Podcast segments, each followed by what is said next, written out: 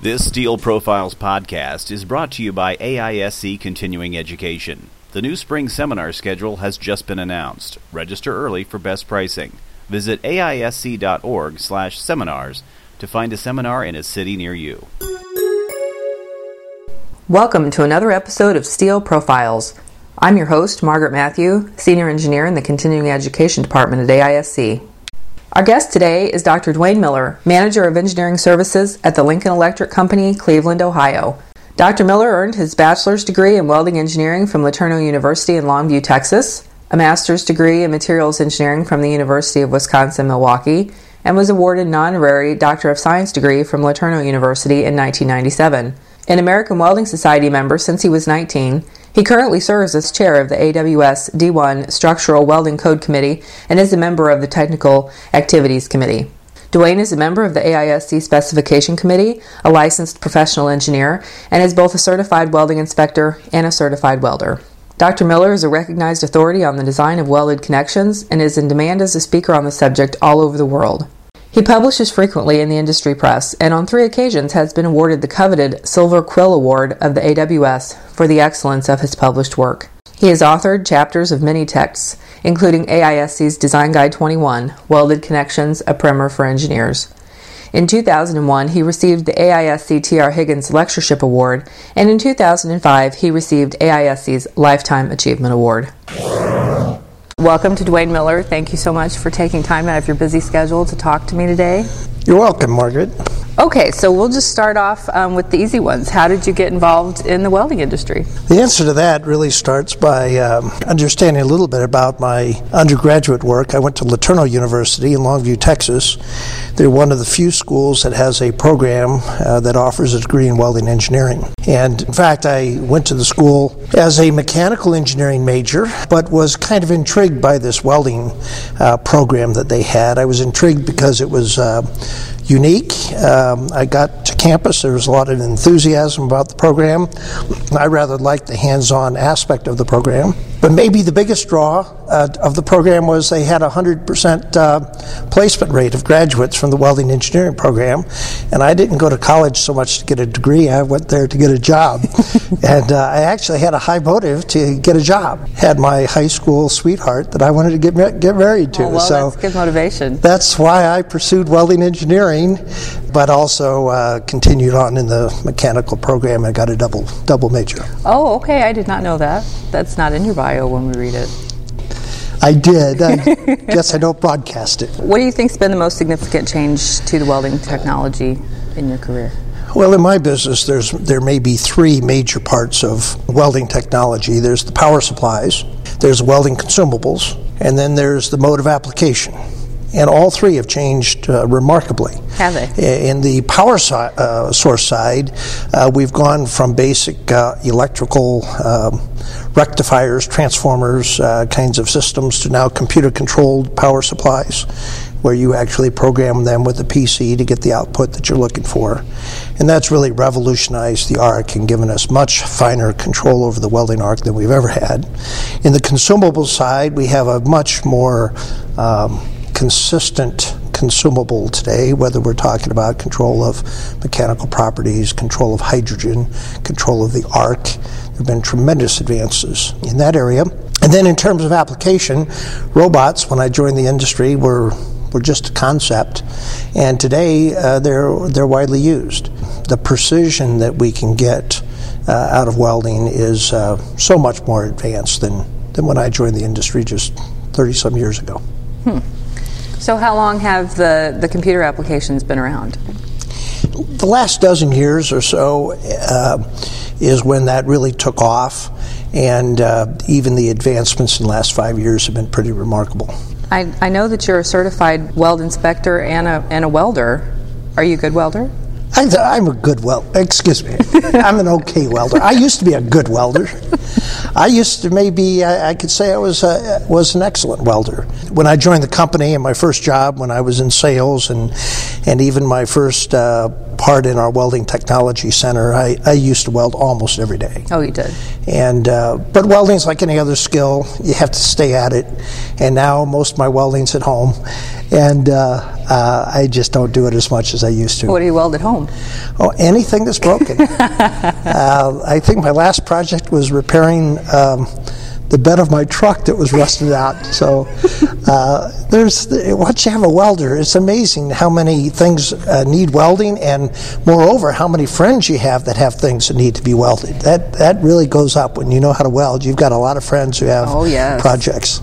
Absolutely. That's a good friend to have, someone who can weld. There you go. You've been at Lincoln Electric for over 30 years. 32. 32.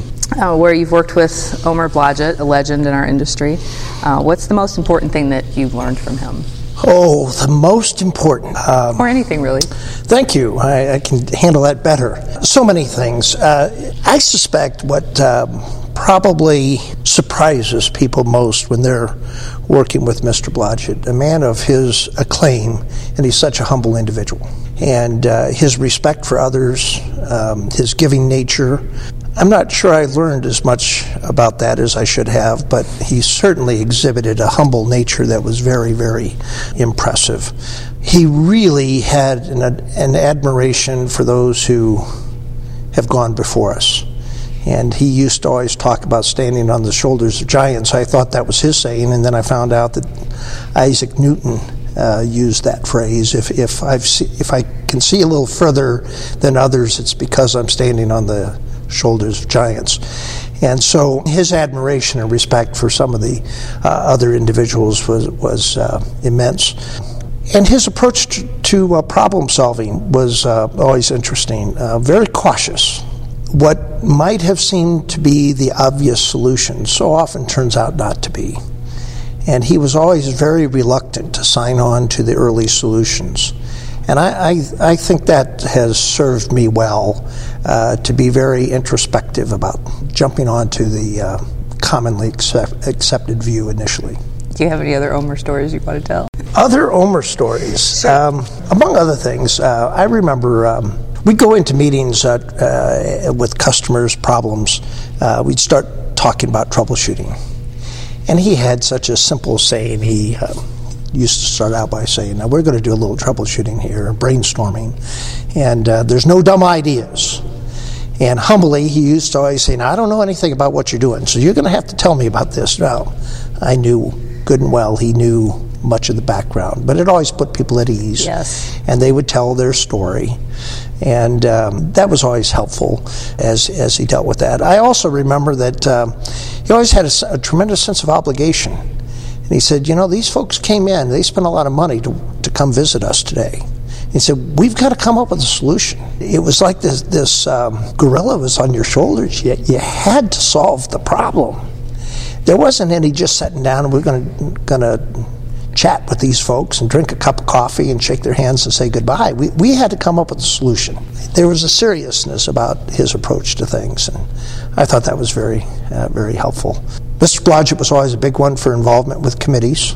Excellent. We always like to hear that. And he uh, he encouraged me to get involved with both uh, AWS committees and, and AISC committees, and that advice has certainly served me well. Uh, he encouraged me to write papers.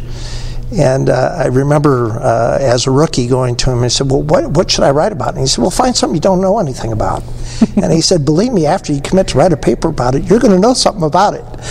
Uh, that was uh, not. Um, that was anti-conventional wisdom, right? Yes. You, would normally find an area of your expertise, but Right, that you already know everything yeah, about. Yeah, and he, he'd encourage me to dive, dive into something that, that maybe wasn't uh, so well defined, and uh, so I thought that was good advice Yeah, too. you probably learned a lot. I did, I did. That's where all your expertise came from. Well, a lot of it did, sure. You brought up AWS. Um, let's talk about that. You, you're very involved with AWS. So recently, AWS converted to a five-year cycle with its documents. That's correct.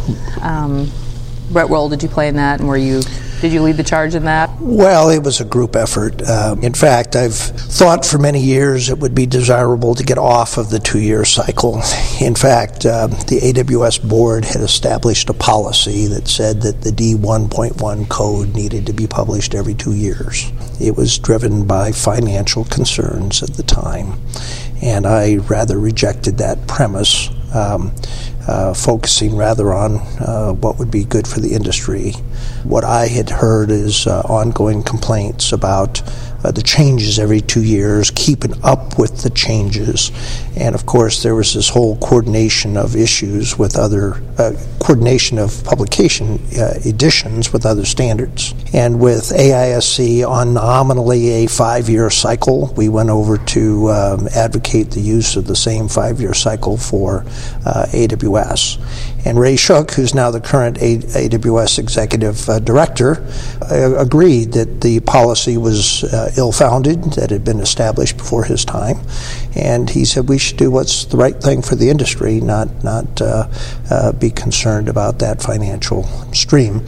And so uh, we were given the green light, and the committee decided five years was the right interval. I have a feeling maybe it's going to become six now that the IBC has IBC. looked at mm-hmm. that that interval, but that's uh, that's the nature of the change. I also would like to mention uh, Bill Milek, uh, who of course just recently passed away. But I remember Bill one time saying that the value of a standard is reflected in its longevity. Mm-hmm. And if that's a true statement, and your code was being done, re- republished every two years, uh, uh, what does that say? Exactly. And uh, so, so I, I, think that the five, six years is the right, right move, and, and so we'll give that a try for a few years. Very good. Everybody's always happy when the when there's longer and longer time between publishing of, of all these codes. Let's talk about the Northridge earthquake. I um, have intelligence from AISC that on the anniversary of the Northridge earthquake, somebody in my organization gets an email every year. And he told me to ask you about it. So, uh, what do you think the importance of the Northridge earthquake is, um, the impact that it's had on our industry? Well, it's been huge. And I think there are very positive elements of it. And I need to say there are also some negative uh, impact. And I think the negative impact, frankly, is not well deserved. There's a perception that steel buildings did not perform well in Northridge. I don't think that's correct at all. If you review the history, I think the um, early publicity that um, reported, many people reported hundreds of damaged buildings. And when the dust settled and the incomplete fusion issues in the root that was detected that were detected after the earthquake, the so-called W1A uh, defects, uh, were not earthquake damage at all. And when you subtract that out of the database, you find that the damage was concentrated in a relatively few uh, buildings. None of them collapsed. Uh, nobody died in a steel frame building, and most of them were um, put back into ser- repaired and put back into service. I think it was a great record. Mm-hmm. Now, the system didn't work as expected, and so it was a problem that needed to be investigated.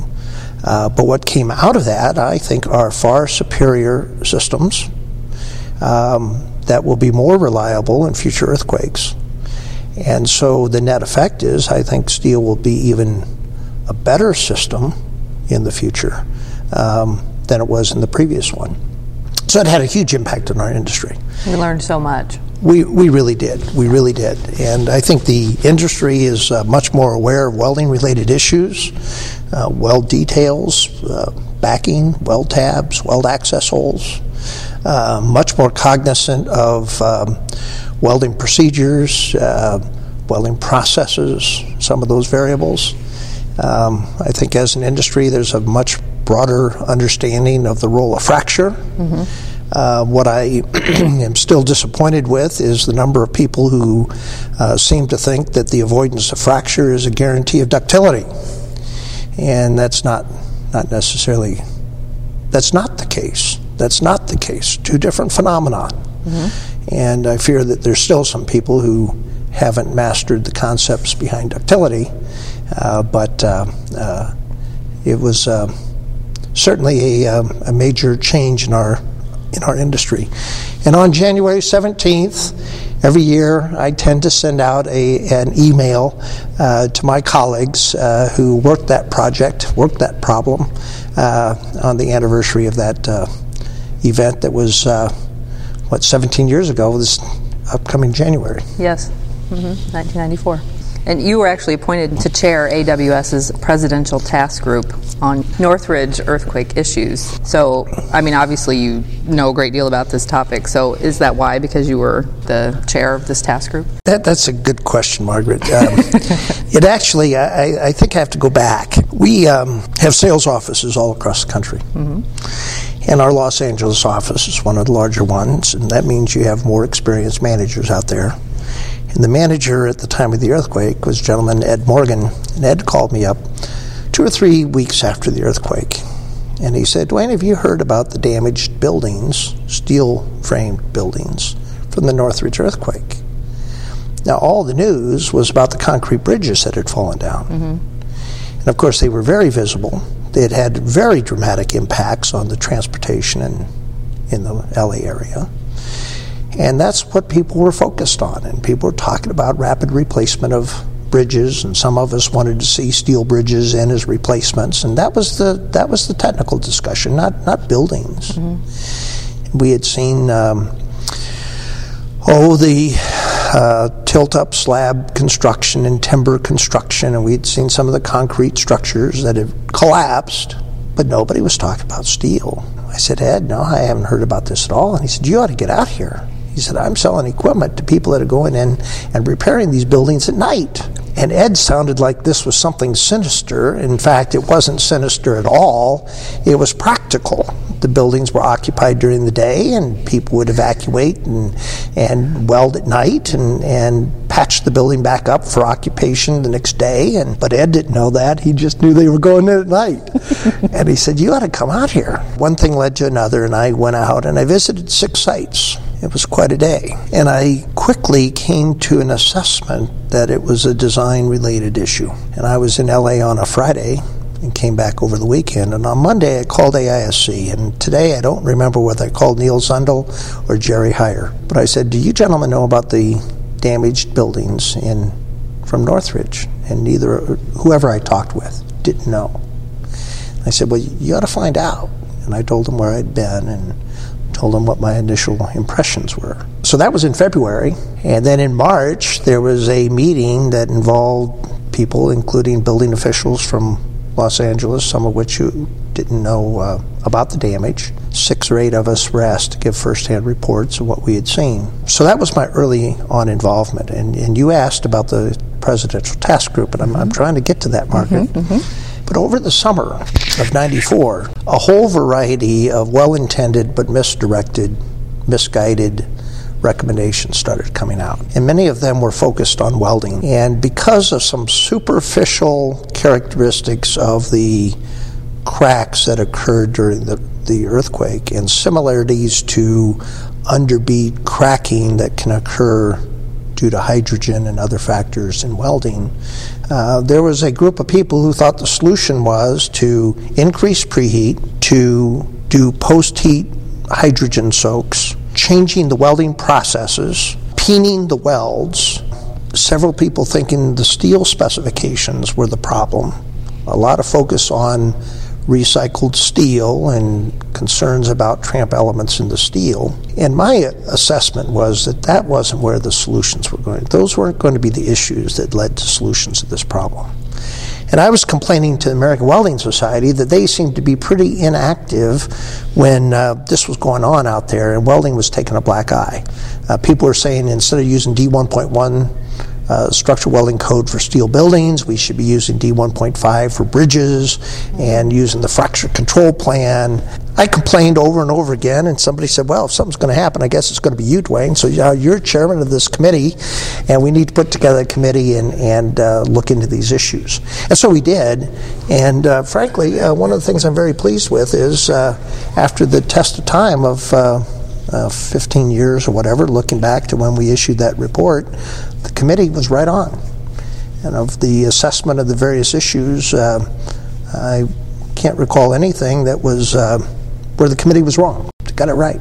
Got it right. We would expect nothing else from you, Duane. So, what do you think? I mean, uh, this had big impact on the code, and did it did it change a lot of things? The way that we look at least seismic welding. Um, the code, big impact on AISC seismic provisions. Mm-hmm. Yes.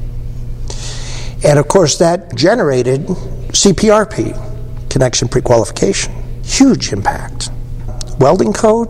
Um, not so much. Not so much. Two or three big picture things that came out of that. Um, uh, certainly uh, some detailing, backing removal, and welding through access holes, and now some special tests to demonstrate welder skill to be able to do that. Provisions to demonstrate consistent toughness in the deposited weld metal. Uh, certainly, some hydrogen control measures that um, were were imp, uh, implemented primarily because of some identified voids uh, in the code. But those are the big ones. Uh, we talked about Omer a little bit already. Other than him, who were some of your most significant mentors? Perhaps in a chronological way. I got to start with the list with my dad. Well, sure. And uh, my dad, who's still living, uh, is a remarkable man. Uh, Dad was uh, of the old school where you took responsibility for yourself and your own actions, and um, you were accountable. You did your best. And Dad had an attitude you, there wasn't anything he couldn't do. He just did it. Somehow I think that came from his dad, my grandfather, who was a Kansas farmer. You had to do it yourself. First, you didn't have money to pay anybody else to do it, but somehow you just kind of figured out a way to get it done. So my dad was a huge, still is a huge influence on my life.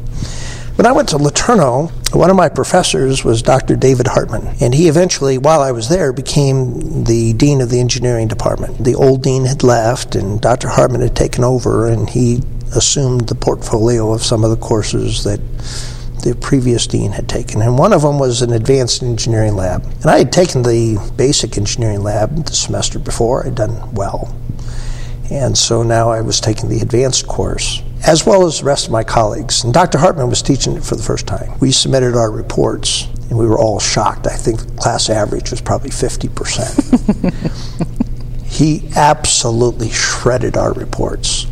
There was more red on the paper when it was all done than there was black, and I'd put the black on the white paper. It was unbelievable. That became report writing 401, if you will. And he like no one else, taught me technical writing. Grateful to this day. I don't know if I learned anything about engineering experimentation, but I learned about report writing. He was unyielding uh, in his demand for excellence. I appreciate that. And uh, so he was a huge mentor. And then, of course, uh, I joined Lincoln upon graduation, and the gentleman who interviewed me was uh, Mr. Don Hastings.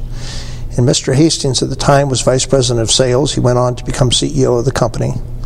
And Mr. Hastings had an unbelievable impact on my life.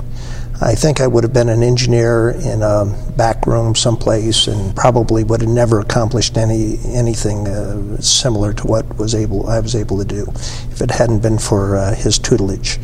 Mr. Hastings was the eternal optimist, the uh, salesman of salesmen, wonderful public speaker. He would prepare his speech so well it always came off as if it were off the cuff. He would practice his lines. He said, I'm thinking about starting this way. He said, What do you think? And it was just part of his MO. But he's a wonderful man. And uh, so Mr. Hastings would be on that list. And then, of course, we've mentioned Omer Blodgett, but the other gentleman who I have an immense amount of respect for, and everybody in our industry knows, Dr. John Barsom. And I had studied his textbook in graduate school. So it was just an honor when I got to meet him and Stan Rolfe. Dr. Barsom and I were on a variety of committees together. He taught me about staying at Marriott hotels. and he was, uh, I don't know, medallion or whatever they call it. And then I became medallion because I hung out with him enough. And, and then we used to get together at the concierge lounge for breakfast in the morning. Mm-hmm. And I'd bring his book. And I'd have read a chapter, and I had all my st- post-it notes in there of questions that I'd want to ask him. So over a bagel and coffee, we'd go through and I'd say, "John, I have a question about this equation. I have a question about this figure," and it was it was nothing. It was wasn't patronizing at all. It was one-on-one tutoring. Uh, what a wonderful experience, and what a giving man. There's another humble man. and a world class individual, and, and um, Dr. Barsom's a model for many of us. You just mentioned uh, public speaking. You are one of the most dynamic and interesting speakers I've ever heard. Um, is this something that you've always been good at, or did you have to learn how to be a good speaker? The day I was born, I could speak like this, Margaret. Mar- Margaret, thank you. That's kind of you. I suspect I probably had gifting that way. I remember as a kid, uh, my dad told me, uh, son, if you have something to say, stand up, say it. He was a military officer, my dad was uh, a man of his word. He said it, and people listened and responded, and and so that was probably an early example, I, I think, in in, in my. Uh, my career. But then um, another individual who had a tremendous influence on me, uh, Jerry Hinkle. Jerry Hinkle worked for Lincoln Electric and was manager of our application engineering department when I joined the company. And Jerry was a very, very uh, skilled public speaker. And I asked Jerry one day, what made him so good? And Jerry said, Well, he said, I think I'm so slow that by the time I figure, figure something out, I can explain it to anybody. and I suspect there was some humility. I'm sure there was some humility in what Jerry was saying. But what I took from Jerry, and I try to use this, is Jerry set out the steps of what you had to go through to understand something. Step one, step two, step three, step four. And he was very disciplined in making sure that he walked people through and got to the right conclusion. And, and that was, uh, that had a huge impact on me. And I, I try to do that. I really do want my audience to, to learn because my goal, of course, is to make sure people use welding as often as they can. They use it effectively.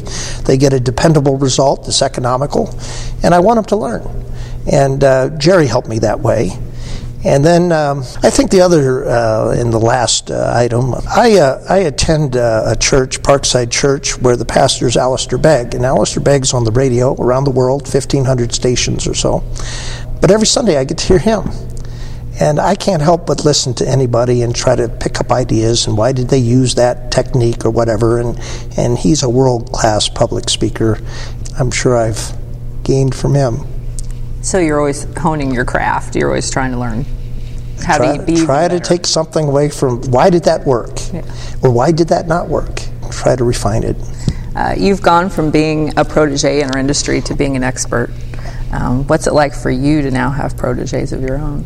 Well, it's very natural because, again, Mr. Blodgett, his philosophy, we're standing on the shoulders of giants, he viewed his expertise as something he held for a time and was going to pass on to somebody else. And I liken it to, to something you inherit. I have my grandfather's shotgun.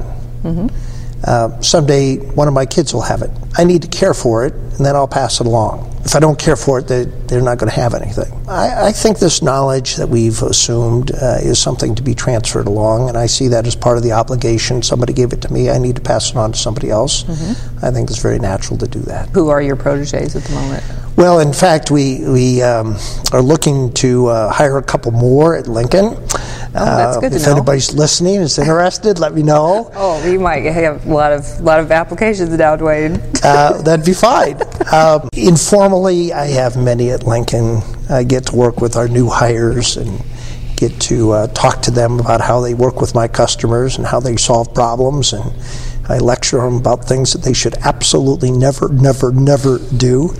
And um, how big is your engineering staff at Lincoln? Uh, oh, we probably have three or four hundred engineers in all the various groups, uh, at least for our Cleveland-based operations, and we have operations around the world, and I assume it would be about double that. And we hire usually um, 20 or 30 uh, new engineers a year, and so I get to uh, talk with them. And then right now, as the D1 AWS D1 committee chair, I'm um, highly cognizant of our volunteers, and I try to try to coach them along the lines of uh, what do we have to do to uh, make good use of the volunteers' time and mm-hmm. uh, make effective uh, changes that will benefit the industry. You've said a leader is a person who knows an outcome, has a plan to get there, and can convince people to follow. Uh, are you thinking of anybody specific when you say that? Well, you have it almost right. you, you, you have the essence of it. I say that they know uh, where they're going, mm-hmm. Uh, they uh, know how to get there, and they can persuade others to follow. And so the first part of that has to do with vision. Where are you headed? What are you going to do?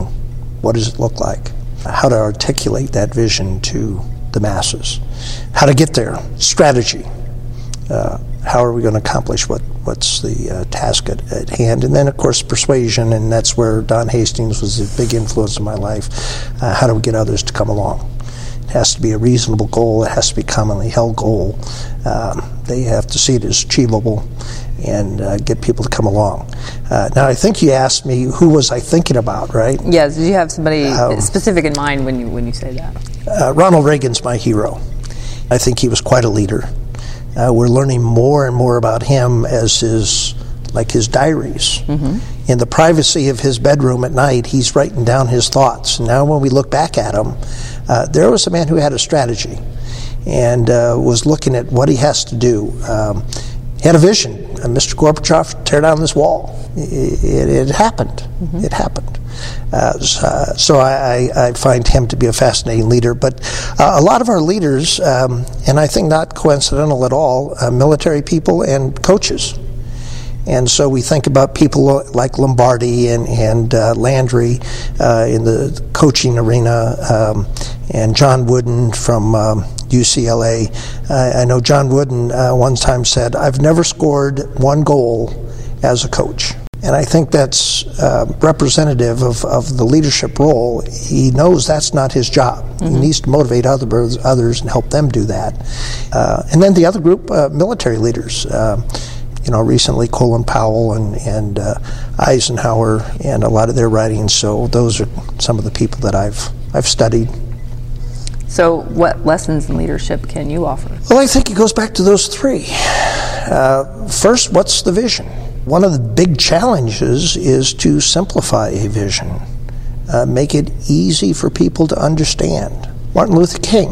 I uh, dream of a day where my children will be evaluated uh, not by the color of their skin, but by the content of their character. Wow, very clear vision mm-hmm. of what he hoped for. So the vision is critical. Uh, many people don't stop long enough to think through the vision and how they're going to articulate that. Uh, the second component, how to get there, uh, many people don't do that either. What are the steps we're going to have to go through? Where are going to be the obstacles? Um, some general, and I don't know who it was, said uh, a battle plan is only good for 24 hours. Absolutely. Things change. We have to adjust. That's part of that strategy and then getting others to follow. You have to kind of know where people are coming from and where, where their concerns are. Reasonable people don't sign on to unreasonable tasks. Uh, people aren't going to sign up to visions that aren't shared, and so that that's all part of part of leadership. And then um, I, I I have something I call the cost of leadership. And part of the cost of leadership is you're going to be criticized. Mm-hmm. If you're a leader, there's going to be all kinds of people line up to tell you why you're wrong and why it's the wrong way to do it, and, and so you got to have a stomach for that. Mm-hmm. General Powell said, um, "Command is lonely." That, that's part of the cost of leadership. So that's part of it. Uh, you once mentioned that problem solving is the most difficult mental task. What are some of the more interesting problems that you've had to solve over the years? I was quoting a psychologist who said that. I think problem solving is difficult because we don't know where it's going to take us. There's not a prescribed course. You know, there, there are people who say they have problem solving techniques, but I think all of them let us down uh, because there's just not always a clear, frequently isn't a clear path. Most interesting, uh, well, Northridge was a huge multi dimensional um, challenge, mm-hmm. uh, problem uh, I've been involved with some major um, committee activity. Uh, we, I was chairman or co-chairman of the AWS Bridge Welding Code when we put together the fracture control plan. Mm-hmm. And then we've already talked about the um, Presidential Task Group, and then uh, eventually that led to the Seismic Welding Supplement D1.8, and those were, were big challenges. One of the um, more intriguing problems, and my customers do all kinds of things, including uh, uh, make snowmobiles. One of my customers make uh, manufactures snowmobiles had a problem with a muffler system and they had tested this extensively in their laboratory, thought they had a reasonable depiction of field loading, and it had passed all the tests in their lab. They put them into service, and after about 200 hours, they started getting these failures. And of course, the failures were, quote, in the weld, end quote, but really in the welded connection. Mm-hmm. at the toe of the weld. And I started getting these photographs. And for the life of me, I couldn't figure out what was happening. Eventually, I said, I really need some pieces. And so they sent me some assemblies, and I started looking at the assemblies. And I realized that on this assembly, there was a second bracket that was breaking. And it turned out that the second bracket was actually the primary fracture. And everything that everybody had been focusing on was a secondary fracture after the first had occurred. So seeing the bigger picture was key here. And then we found out that this primary bracket that was failing had never been tested. It had been added after the fact. And so it was um, it was a challenge because I had misinformation. Mm-hmm. I had been told and assumed what was fact turned out not to be fact. I would think that would probably happen a lot in what you do. I always assume that some of the information people are, is given me as fact, that some of it's not. And we got to. There's always missing information, that's a given. Mm-hmm. But there's usually misinformation. What people think is fact isn't. That's probably a lot of what your job is, is sifting through that oh. to figure out what is and isn't actually happening. Another interesting project, I won't name it because most people would know what I'm talking about. There was a major sports stadium that was erected recently. I was asked to get involved because there were hundreds of bad connections, hundreds of bad welded connections. So we got together at the job site, we're sitting around the trailer, and I'm listening to the reports from the inspection agency. And what I know is the number of reports are in the dozens, not in the hundreds. And I went up to the whiteboard and I said to the audience, I said, "Gentlemen, I'm I'm a little bit slow." I said, "I'm not I'm not getting this." I said, "It sounds to me like we have four kinds of problems that I heard described, and I labeled them or identified them as A, B, C, and D." And I said, "Now, was there anything other than A, B, C, and D's?" Everybody agreed, no, everything we talked about so far fit into one of those four categories. I said, now, how many A's did we have? They rifled through the reports, and there were like eight A's. I said, okay. And I said, how many B's do we have? Well, there's six B's. All right. And I said, how many C's do we have? And they said, well, counting the ones that are B's? And I said, no, C's are defined differently than B's. They said, oh, well, then we have two less B's and we have two C's. I said, okay. I said, now, what about D's? Well, we agreed there were one. There was one D. So now the hundreds of problems have now boiled down to two dozen. And I went back and I said, now if all we had was A's, I said A's have to be fixed, but we wouldn't be having this meeting if all we had was A's, right? Everybody said, yeah, A's are kind of routine. It's no big deal. I said, what about B's? Well, they're a little bit more critical, but you're right. We wouldn't have brought in all these consultants and we wouldn't be here. And I said, what about C's? They said the same thing. We wouldn't be. I said, so what we really have is one D, right? They said, yeah. I said, well, why don't we just work, work on D? And that was just one connection. One connection. one connection. Now, there's more to the story than what I'm telling you. There's, yeah. But it's amazing how quickly it all gets blown up out of proportion. People are very concerned, and this 1D was of great concern. Mm-hmm. And that got fixed, and the project went along and, and worked out well. But, you know, it was sifting through and getting to the facts, and the fact wasn't hundreds of bad connections. Mm-hmm you may have already answered this, but what were some of your most challenging projects, or the ones you've talked about? The most challenging, or were there others? Oh, uh, yeah. Challenge was usually ones with people issues. yes. And uh, the one about the sports stadium, you know, clearly uh, there were people issues, and those who were making the claims of hundreds uh, had to eat some crow. Mm-hmm. And uh, so that's a challenge. Um, and so that, that was that was challenging. There have been others. Uh, again, uh, sometimes it's misinformation. It's, sometimes it's information you don't have. There was one that was particularly rewarding because it was for Lincoln Electric. Uh, we had a piece of machinery in our own operation. It's used in manufacturing flux, especially piece of equipment custom made for us. And the general details were that we had paid half of the amount before we received the equipment, and we were going to give them the other half. It was agreed upon that we'd pay the other half after it had been in service and operating trouble free for, for two or three months. Well, this never did work.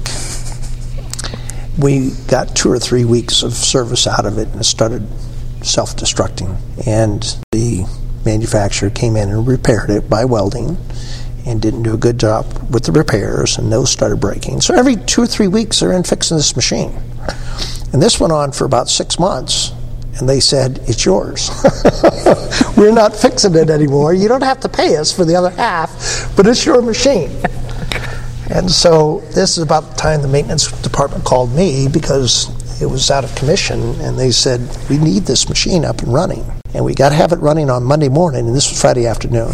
And they said, And we've got to buy a replacement, and we can't get the replacement in here for three weeks, so we need to get three weeks of use out of this machine. And so on Friday afternoon, I started working on that, and, and again, there were a lot of unknowns. And uh, I proposed a, uh, a repair, and they said, That's about a week's worth of work, and we've got two days.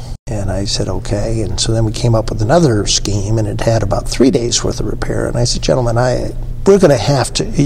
We're not going to run Monday. We're going to fix this thing Friday, Saturday, Sunday, Monday. I said, we can't can't do anything more about that. And so I was cutting into their production. I said, but if we don't do it right, we're not going to get three weeks out of this thing. We've never had three weeks uninterrupted run on this thing from the beginning.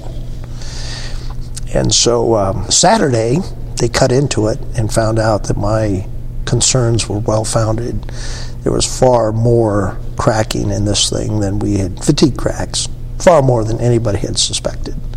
That was gratifying because I had spent a lot of the company money with this alternate repair. And we got it fixed and went into production on Tuesday, and it ran for about three months. Wow. Uh, uninterrupted. And uh, then they found some other things. I said, folks, you were supposed to replace this after three weeks. He said, well, after it started running so well. I think we got nine months out of it before it was all done, but it was fun to. You know, most most of my stuff is for our customers. Mm-hmm. It was something good to do something for the company and right. return some back and to home. see how it all played out. Right, yeah. right. What were some of your most fun projects? Fun projects are usually when I, have a customer who's really grateful and appreciative. Had a customer makes um, made a product. They had um, they had some problems with Generation One, and they redesigned it and brought out Generation Two two years later, and it didn't work too well. And then they brought out Generation Three to solve the problems with Generation One and Two, and it didn't work very well. So they asked me to get involved with that. I'm deliberately being a little vague as to what the product is, uh, but they had just sent out Generation 3. The product was supposed to last about five years, and it was lasting 10 months. And so um, I had to respond fast. They called me on Friday. I was there on Monday. Uh, by Monday afternoon, I had kind of figured out the problem, and by Tuesday evening, we had a solution conceptualized. Two weeks later, uh, they had a prototype built and uh, put it into fatigue testing, and after six weeks, they had better accelerated fatigue test. After six weeks, they had better life than they'd ever seen with any of these other kinds of uh, systems. And so um, uh, that that was particularly gratifying because this was a multi-year, multi-million-dollar problem for them. I appreciate customers who are loyal to us when we help them out, and they convert their business over, and we benefit. Uh, we have a mutually beneficial relationship. So mm-hmm. that's a particularly rewarding one. What's your best advice for engineering students? That's a great question, Margaret. First, and I guess I'm getting uh, old enough, and and um, the little hair I have is gray enough that I can start talking like an old guy. Young engineers today are coming out with a better set of skills than their supervisors have, and they know more about computers and programs and software and what can be done, and they can do more faster and without question. But my advice would be learn to respect experience learn to respect intuition. Um, you may not be able to put an equation to intuition, uh, but intuition is really important. Really important. So learn to respect that. I'd also encourage uh, young engineers to do both uh, focus their career in a narrow area, but also uh, broaden uh, their area of expertise. Bill Thornton says you can't know everything, and if you never learn anything more, you're just going to uh, want to get paid more to do something that a graduate from, from uh, college can do. Mm-hmm. He says, so become a specialist. And of course, he encourages people to specialize in connections. Yes. But I think specialization is important. Uh, dig deep, deep, deep into one specific area. But while you do that, you also broaden uh, your career. Um, Learn more about materials. Learn more about non technical things, sales, uh, finance. Learn about um, areas that are important to your employer that, that may not be in the core area of responsibility of, of technical folks. Mm-hmm. Uh, it will serve you well. Read Petroski. Everybody should read Henry Petroski's books. Uh, start with um, To Engineer is Human. I think Petroski should be on everybody's reading list. Get involved with technical committees. Uh, you'll meet these giants we're talking about. Your base of contacts expands. You're on the leading edge of thought. Mm-hmm. I'd encourage people to do that. I guess that's enough. that's pretty good advice. If you were not involved in the welding industry, what job would you like? That's another great question. I think I'd um, have enjoyed a career in law. Really? I think I could have been a lawyer, and lawyers are involved with problem solving. Mm-hmm. I think good lawyers don't compromise on truth. Uh, I don't think you have to do that at all. Uh, so I, I, I, would find that fascinating. I've always had a desire to pursue entrepreneurial activities, and it could have been almost anything, uh, but that was uh, certainly a desire. I could have easily chosen to have been a pastor. My oldest son is, uh, and that's um, that would be a worthwhile pursuit, and I, I, I think I could have done that. I still may pursue this. Public office is something that's always been intriguing to me. Really? I think of dabbling on that when my career at Lincoln Electric's over. That uh, what do you um, think about taking a run for? You know, that's part of it because I, I don't want to spend years climbing the ladder of uh, going through the systems, but uh, frankly, to get involved with uh, a higher level, either state government or I don't know. I just don't think I'd do well as one of 4,400 people in the the House or even 100 in the Senate. So, but yeah. I do think that. Um, I can offer some leadership that uh, might be appreciated. So you're going to set your sights high, it sounds like. There you go. Well, it'll be interesting to look forward to see how that all works out. Uh, you have a reputation as a great dad to your six kids. Uh, what child rearing advice do you have? Well, that's kind. I hope it's true. I hope it's true. Um, it's probably not politically correct. The best thing I did for my six kids is um, gave them a wonderful full time mom. And Susan has, uh, she's a wonderful mother to the kids, and I think my biggest contribution has been to enable her to be a mother. I think motherhood is underestimated, and I think uh, that's another thing I did is valued her contribution to the kids. I hope my kids feel that's true. The other thing, I think uh, I um, provided an appropriate foundation for my kids. I think they're uniquely created, they have unique purposes for their time here on earth. And my kids know that, and they know that I believe that. And um, that's how I live my days, that um, I have a purpose that I'm supposed to accomplish. And I come to work every day to do my absolute best. So we have a finite amount of time here on earth to do that. Then we have to be ready for what comes next. I think providing that foundation to the kids has been very important to them. That's excellent advice. I think that that concludes our interview today. Well, thank you, Margaret. It's been enjoyable. It has been. Thank you so much again for taking time out of your busy schedule. You're more than welcome. This has been a presentation by the American Institute of Steel Construction. Next month's podcast features an interview with Louis F. Geschwindner, former Vice President of Engineering and Research at AISC and Professor Emeritus of Architectural Engineering at the Pennsylvania State University. For more information on AISC continuing education opportunities, please visit us on the web at aisc.org/seminars. And remember, there's always a solution in steel.